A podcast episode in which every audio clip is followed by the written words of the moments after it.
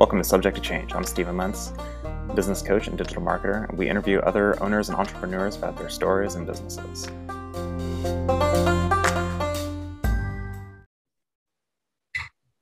Welcome back to Subject to Change. I'm Stephen Lentz, and today I'm talking with Kim Sorrelle, the author, speaker, and director of nonprofit Raise for Hope. How are you, Kim? I am great, Stephen. How are you? I'm doing really well, thank you. I'm very excited to chat with you because I feel like I've I've talked to a lot of different business owners, but I haven't talked to someone who has done everything that you've done and I feel like you're just kind of like sucking the life out of life, if that makes sense. like, I love that. I'm, can I use that? Because use whatever you want. Yeah. I think it'll be my new tagline. Kim sucking the life out of life. Yeah, I mean, you just this is an audio only. Unfortunately, I haven't figured out the whole like giving the video on Anchor yet, but like you seem super vibrant, right? Like you just like, oh yeah, like I'm already engaged. Just you've drawn me in. I'm just chatting with you about your kids and your grandkids and multiple businesses and and you're going to talk about this, but speaking and authoring and being a director, like you are living life and you're experiencing it and it's fulfilling. And I, I get that vibe from you. So I'm excited. Right? Yeah, well, great. That's great. That's great. I'm excited too. So awesome. So obviously like you've done a lot and you have a huge journey like how did how did you begin going down the path that you've taken in this life. Like obviously right we're not born out of the womb like hey i'm gonna you know be an author and a speaker in this. Like how did you find direction? Where'd you come from? Uh, yeah well i was raised in an entrepreneurial family. And so it was very natural for me to just start businesses and run them and do it and whatever. And then you know i got married and we had kids and they were all involved. I mean, it's, it's just kind of what it was and what it is. But um, recently, things have changed pretty dramatically for me because I sold my last business just last month. Wow. And yeah, and I have a book that was published. Uh, I, I'm an author and speaker, and I um, my journey kind of down this particular road started several years ago when I was diagnosed with breast cancer. Wow and uh, yeah and and i went to the bookstore and everything was either medical or very depressing. Mm. and i thought i want to know what it feels like. I want to know if there's choices. I want to know what i'm going to go through you know what it's mm. really like. And there are choices i found out stephen. Like one of them is is i had cancer on one side. Hopefully i don't get too graphic here. I had cancer on one side mm. and so i had to make the choice of having one or two sure removed. Mm-hmm. And we were sitting around the dinner table, and one of my sons, we were discussing it. One, one of my sons said, Mom, would you get new siding on just half the house? I went, oh yeah, well there's there's the decision right there. There we go. All right, son, thank you for that. uh, that's, that's phenomenal. so then, um, but then four months into uh, the my diagnosis, my mm-hmm. husband was diagnosed with pancreatic cancer. Oh no! And then he passed away six weeks later. I'm very and sorry. So, well, thank you. Yeah, he was a wonderful guy, and we had a great marriage, and he was awesome, and and he was tall. So, and I'm sure my kids a chance at some height. point, and so my kids are forever grateful just for that alone. And there was so much more. Mm-hmm. But um, so I I wrote during that time because um, I wanted people to know, you know, I didn't want people in the same boat I was in. And so Cry Until You Laugh was my, my first book. Mm. But losing my husband for several reasons made me question the real meaning of love. And if I was really living it, and do you live it or is it an emotion? You know, what is it really? So I did what probably all the other newly widowed at 47 year old women do. Um, I went to Haiti, which maybe isn't what people do. and so, uh, so my year of living love, of figuring it out, was mostly on the streets of Haiti. And so I, uh, my book is called Love Is, and I took this 2,000 year old poem that you hear at a lot of weddings and things that says love is patient, love is kind, does not envy, does not boast, etc. And I took one word at a time. I was my plan was to take one word a month and figure out, well, what is love that is patient? What is love that is kind? but there are 14 words and only 12 months. So it took me a little bit longer than a year. But uh, the things that I found out just changed my life and changed my world, and I think would change anybody's. Sure. So when you went to Haiti, like what kind of decision was just like I'm I'm out of here, like I'm gone, or what, did it take some planning? Like how did you transition to that? And where did like were you just like you showed up with a couple bags and just like i'm gonna find a place like well I actually because of my nonprofit we've been doing i do i've been working in haiti for a long time mm-hmm. so uh so i was down there there was a an earthquake 12 years ago now that killed uh 200 about 200000 people mm. And so i was in haiti after that working and so uh, because i spent a lot of time there it made sense for me to do this journey there. Gotcha. So you so you were already there and you're just like, I'm just gonna stay for a while, or you had done that work and then you came back and said, you know what, I'm gonna revisit that. Uh, it was more, I was working through it. So uh, for several years, I was down there for part of every single month for many years. Oh, wow. And right. And so part of it was this whole love thing that we think we all know, right? Like, you know mm-hmm. what love is. I know what love is. I sure thought I, I mean, we talked about having kids. I mean, is there a mm-hmm. bigger love than when your kids are born and you're raising that child? You know, I don't know of a greater love really. Hopefully, your love for your spouse maybe compares. That would be good. but uh, but things that we're taught about love, like we learn love from our parents, from our grandparents, from whoever in our life, and a lot of the things that we learn about love are not really love. And there are things that are done in the name of love, and it's not love at all. So to know what love really is just makes your world rock. I mean, it just mm. uh, puts you on a whole different level. Interesting. So, what was it about being in Haiti with the Haitian people that helped you discover love? Like, is it something that you feel like was tied to Haiti, or do you feel like you could have gotten that, you know, in the streets of San Francisco or you know anywhere else? I think I could have gotten it anywhere. Mm-hmm. I think um, I might have even gotten it faster other places. I don't know. Haiti moves at a different pace, but you know, it's it's like January one of the year that I decided to do it. I just woke up and went, okay, love is patient, love is patient, love is patient. I looked for it and looked for it and looked for it, and every single month. It wasn't until the very end of the month that finally there was like this slap on the head going, that's what it is. That's what it is. Something would happen. And, and I'd go, ah, finally I know. Finally, I know what love that is patient, what that really means. And I think Haiti definitely added a different dynamic. I mean, I was chased by a motorcycle gang. I've never been oh, chased oh, by a motorcycle gang at home ever. I uh, I live in Michigan. We don't have mountains. I got lost on a mile high mountain in the dark with a medical student. I had to sleep outside hmm. with uh, tarantulas and snakes and chupacabras or whatever lurks in the bushes of Haiti. So those experiences that led me to realize different aspects of love, I wouldn't have had those same experiences at home or in San Francisco or sure. a lot of other places. Now, I was when I studied. We talked about this a little bit, but when I studied abroad, um, I mean, you know, college student. I was young. I was pretty dumb and headstrong. Of if I don't like what someone says, I'm just you know like that. That's stupid, right? But I had a teacher who would always say, "Learning is a change of behavior," and I always just hated that. And I was like, "Oh, it's so dumb." Ugh. And I'm like, he's so right. Like, like true learning is change of behavior. And so as you're talking about like learning what love is how did you incorporate that change like how, what is the change that you saw in yourself of how you now interact with love yeah big change big change. Because as i discovered one i hung on to that mm-hmm. and then went to the next. And so you know by the end it was crazy change. But like right out of the gate the very first one love is patient. You know we think we know what patience is. I thought i knew. You you know what patience is. You're not honking your horn if you're stuck in traffic or you're not stomping your foot because you're ready to go they're not ready to go whatever.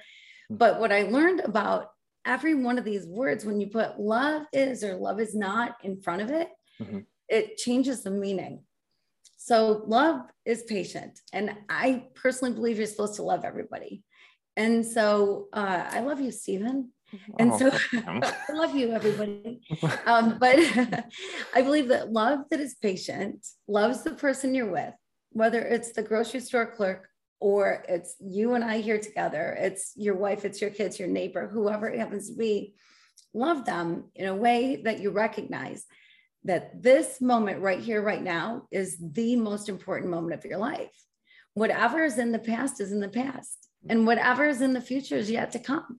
And it can be so easy to be with somebody and not really be with them, not be really focusing on them, thinking about, oh, I've got this meeting later tonight, or I got to stop at the store on the way home and pick up some bread, or, you know, whatever it could be, or something that happened yesterday.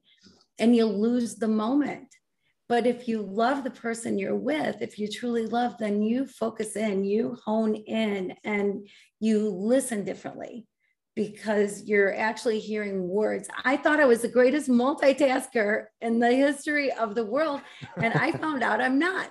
But I thought I could carry on a conversation and think about my to do list and 17 other things all at the same time, and learned that that is not possible. That is not love. That is just disregarding the person that I'm with. So, really honing in, really being in the moment, being present for whoever it is that you just said, How are you to? And, and stick around for the answer. And then really listening. You know, in our country, we've got so much chaos between political parties and vaxxers and anti vaxxers and whatever. And I think a lot of it is people don't really listen to other people's words we, we assume we know what the opposite is going to say. We assume we know the rebuttal, right? And we're working our own rebuttal up in our mind before they get done even saying what they're saying. But if you really listen, I, I, think you know Republicans and Democrats can probably have Thanksgiving dinner together and not end up with mashed potatoes all over the walls. So it's it's possible. I love that so did you feel like before you went on your trip of discovery were did you feel like you were living in like that ethos of love or do you feel like it really shattered your world and worldview of the way that you live because even like taking living in that moment is powerful. And it's a very huge change right? And so you, you know you're talking about 14 significant changes. Do you feel like beforehand you still operated out of that mindset and mind frame of like I love everyone this is what i'm doing? Or just kind of like a whole new worldview for you and just redefining the meaning for yourself? Uh, a little bit of both maybe? I mean i mm-hmm. Hopefully before all of this i was living an okay life and being a decent person and not to say you're not right? whatever. But um but but really no it it did change my worldview. It it changed my view a lot. You know i've uh, um i'm not the uh, get on the political bandwagon on facebook person. I never have been. And i have always thought that people should be able to get along. But it it did change things. Like like just that very first one alone love is patient.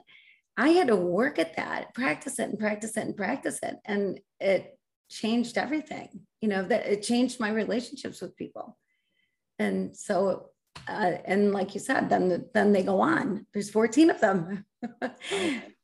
How do you feel like uh, that's impacted your relationship with your own kids? Do you feel like there's been a, a significant shift? And have you seen like reciprocation and change in them from what you've learned it's such an interesting question i have sons and I don't know that any of my sons have read my book. Mm-hmm. And hopefully they see a change in me. Mm-hmm. And uh, because of that, maybe they they want to be different. And actually, I'm not even sure that my daughter read my book. Now that I think about it, um, I think you know when it's so close to home, when it's your mom, you think, oh my gosh, she's told us what to do our whole lives. Now she's going to tell us about love. You know, what is this about? Maybe they're not so interested. I don't know. But I am sure that that yes, my relationships have changed with them because because my relationships in general have changed. That's very cool. So, and was that your second book? That was my second book. That was yes. your second. How many books have you written altogether? That would be two. Two, two for two. Okay. Two for two. Yep. are you going to make another one? Uh, is that in the works or are you stopping at two for now? Uh, yes, actually, um, like I said, I, I just I just sold my last business last month, which means I am officeless for the first time uh, probably ever in my life. And uh, congratulations, except I really need an office. so I'm moving uh, in a couple months. I gave the people a whole lot of time uh, to stay because they're building a house. But I'm moving, and as soon as I get my office, I can't wait to start writing. It's difficult where I am right now, but I think my next book is going to be Love is for Kids. Cool. And is that to be like a kid's book or kind of like a parenting book of like this is how you teach kids about love? What, what's kind of your angle? If you if you don't mind me asking, you don't oh, have to no, tell no, me. No. I can be a you secret. Can ask me. you can ask me anything you want. No problem. Nothing is off limits. I I picture it as a book for kids to read and learn about love. I think if it, you know, I wish I would have learned the truth about love earlier in life. Uh, things would have been different. Mm-hmm. And uh, so for kids to learn some truths about love, I think is a good idea. That's very cool. And you'd also mentioned that you are a speaker. Have you have you been speaking the whole time, or did you start speaking after your Haiti trip, or was it like what was your journey of being a, a public speaker there? Uh, I've spoken for years, uh, mm-hmm. but uh, different things kind of depending on what's going on in life. And so in the nonprofit world, I've, I've spoken a lot about doing work in third world countries and in underdeveloped nations. And uh, then through cancer, I've spoken for Susan G. Komen and the. American Cancer Society and other places of, about cancer and a cancer journey. And then I've spoken to women's groups about losing somebody and what that is like and and how life goes on you know what what happens after that and mm-hmm. uh, so and now i'm speaking about love and and about cancer and about being a widow and and about everything else and so uh and i was a caterer for years i've spoken about that so just kind of whatever, whatever wisdom that I think I have that I can mm. share, I'm happy to share with anyone. I love that. And you've mentioned that you had businesses previously. Do you feel like the journey of love and discovering that, do you feel like that marries into business at all? As far oh. as like either management or leadership or the way that you grow and scale your business or values, like how do you how do you marry that together? Yeah, 100%. Yes. Because it, love is universal and love is everywhere. Mm-hmm. And I think that love, or I know that love is not an emotion like fear or excitement, but love is is who you are. Love can be who you are. Love is walking and talking and living and breathing and and functioning and and in person. And so if you are living love, hmm. then it's going to reflect on your business, it's going to reflect on everything. So relationships, of course, life is all about relationships. You know, it's not just about loving yourself, it's about loving others. And so with that, then you love your staff in a different way and you work together in a different way because you understand what love is. And even when it comes down to letting somebody go, you know, I had a different view on that than what I had previously. And uh, just love just plays a part in, in every corner, every nook and cranny, every part of your life. Interesting. Wow. I mean, you've gone through a lot of significant change, obviously, right? The things we've talked about. So what what do you find is fulfilling to you right now? Like what is your like what just makes you come alive that you're doing? Is it the book stuff? Is it speaking engagements? Is it you're working a nonprofit? Is it kind of a mixture of all it? Like what what feeds your soul and brings you joy with love? You know, the good the good part is that I have lots of things that bring me joy and feed mm-hmm. my soul. And so uh, it's not just one thing. I love to write. I, I love to speak. Mm-hmm. I love to uh, be with my grandbabies. I love to create you know i i i love life And, you know, I, I learned, Stephen, through mostly, I would say, through my cancer journey and my husband's cancer journey, that there are things that happen to you in life that you wouldn't pick, that you have no control over. You would not choose. I wouldn't mm-hmm. choose cancer. I wouldn't choose my husband having cancer. Uh, we were going to be the old couple rocking and rockers on the front porch drinking lemonade in our 90s. You know, that was our plan.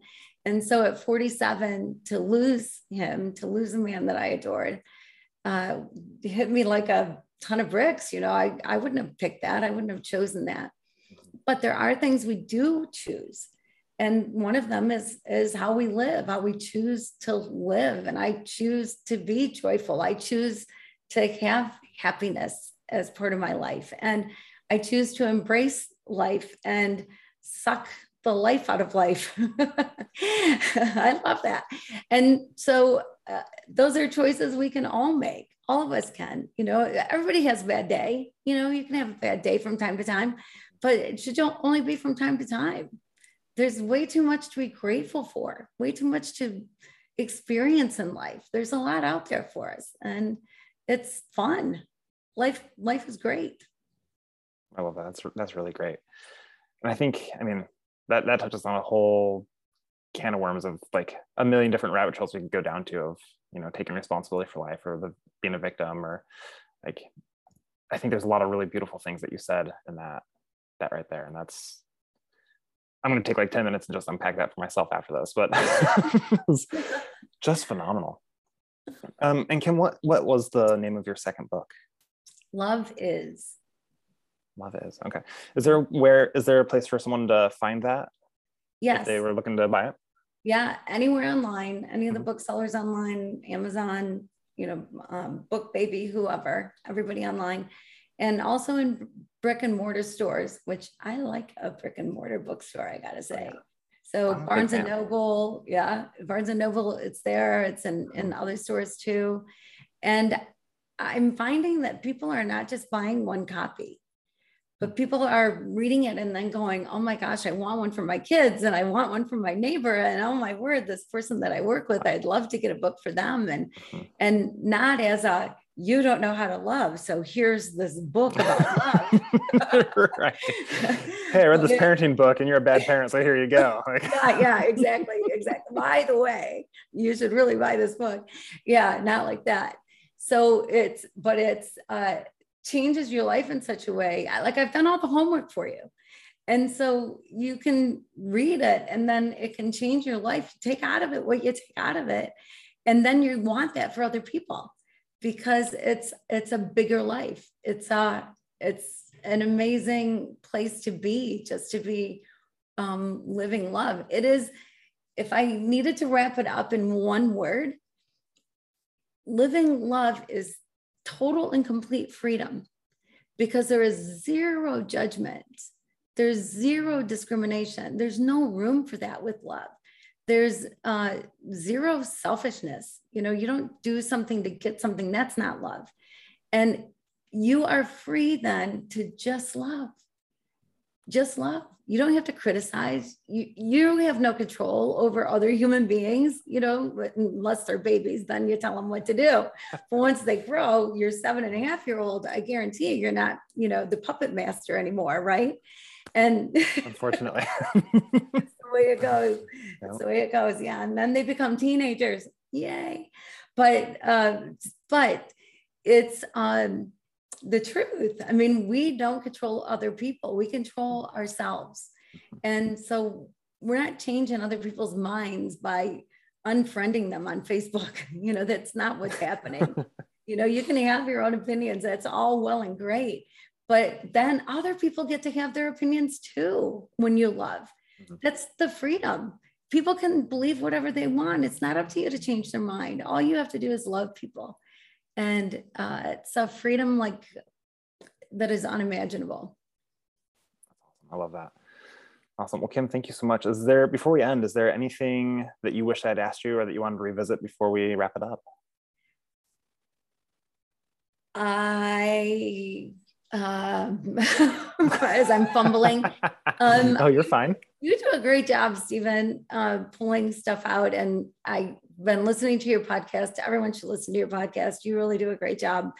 And I have so enjoyed our time together. And I hope that we can connect again down the road. And uh, if you ever want any parenting advice, I don't know that I'm the person to come to, but maybe there there's some in the book. I don't know, but uh, anyway, I can tell that you love people, you love your family. Obviously, you were beaming talking about your kids a little bit ago, and that. that's a wonderful thing. It's an awesome thing. Awesome, thank you. Well, Kim, thank you again for being on Subject Change, and thank you everyone for listening.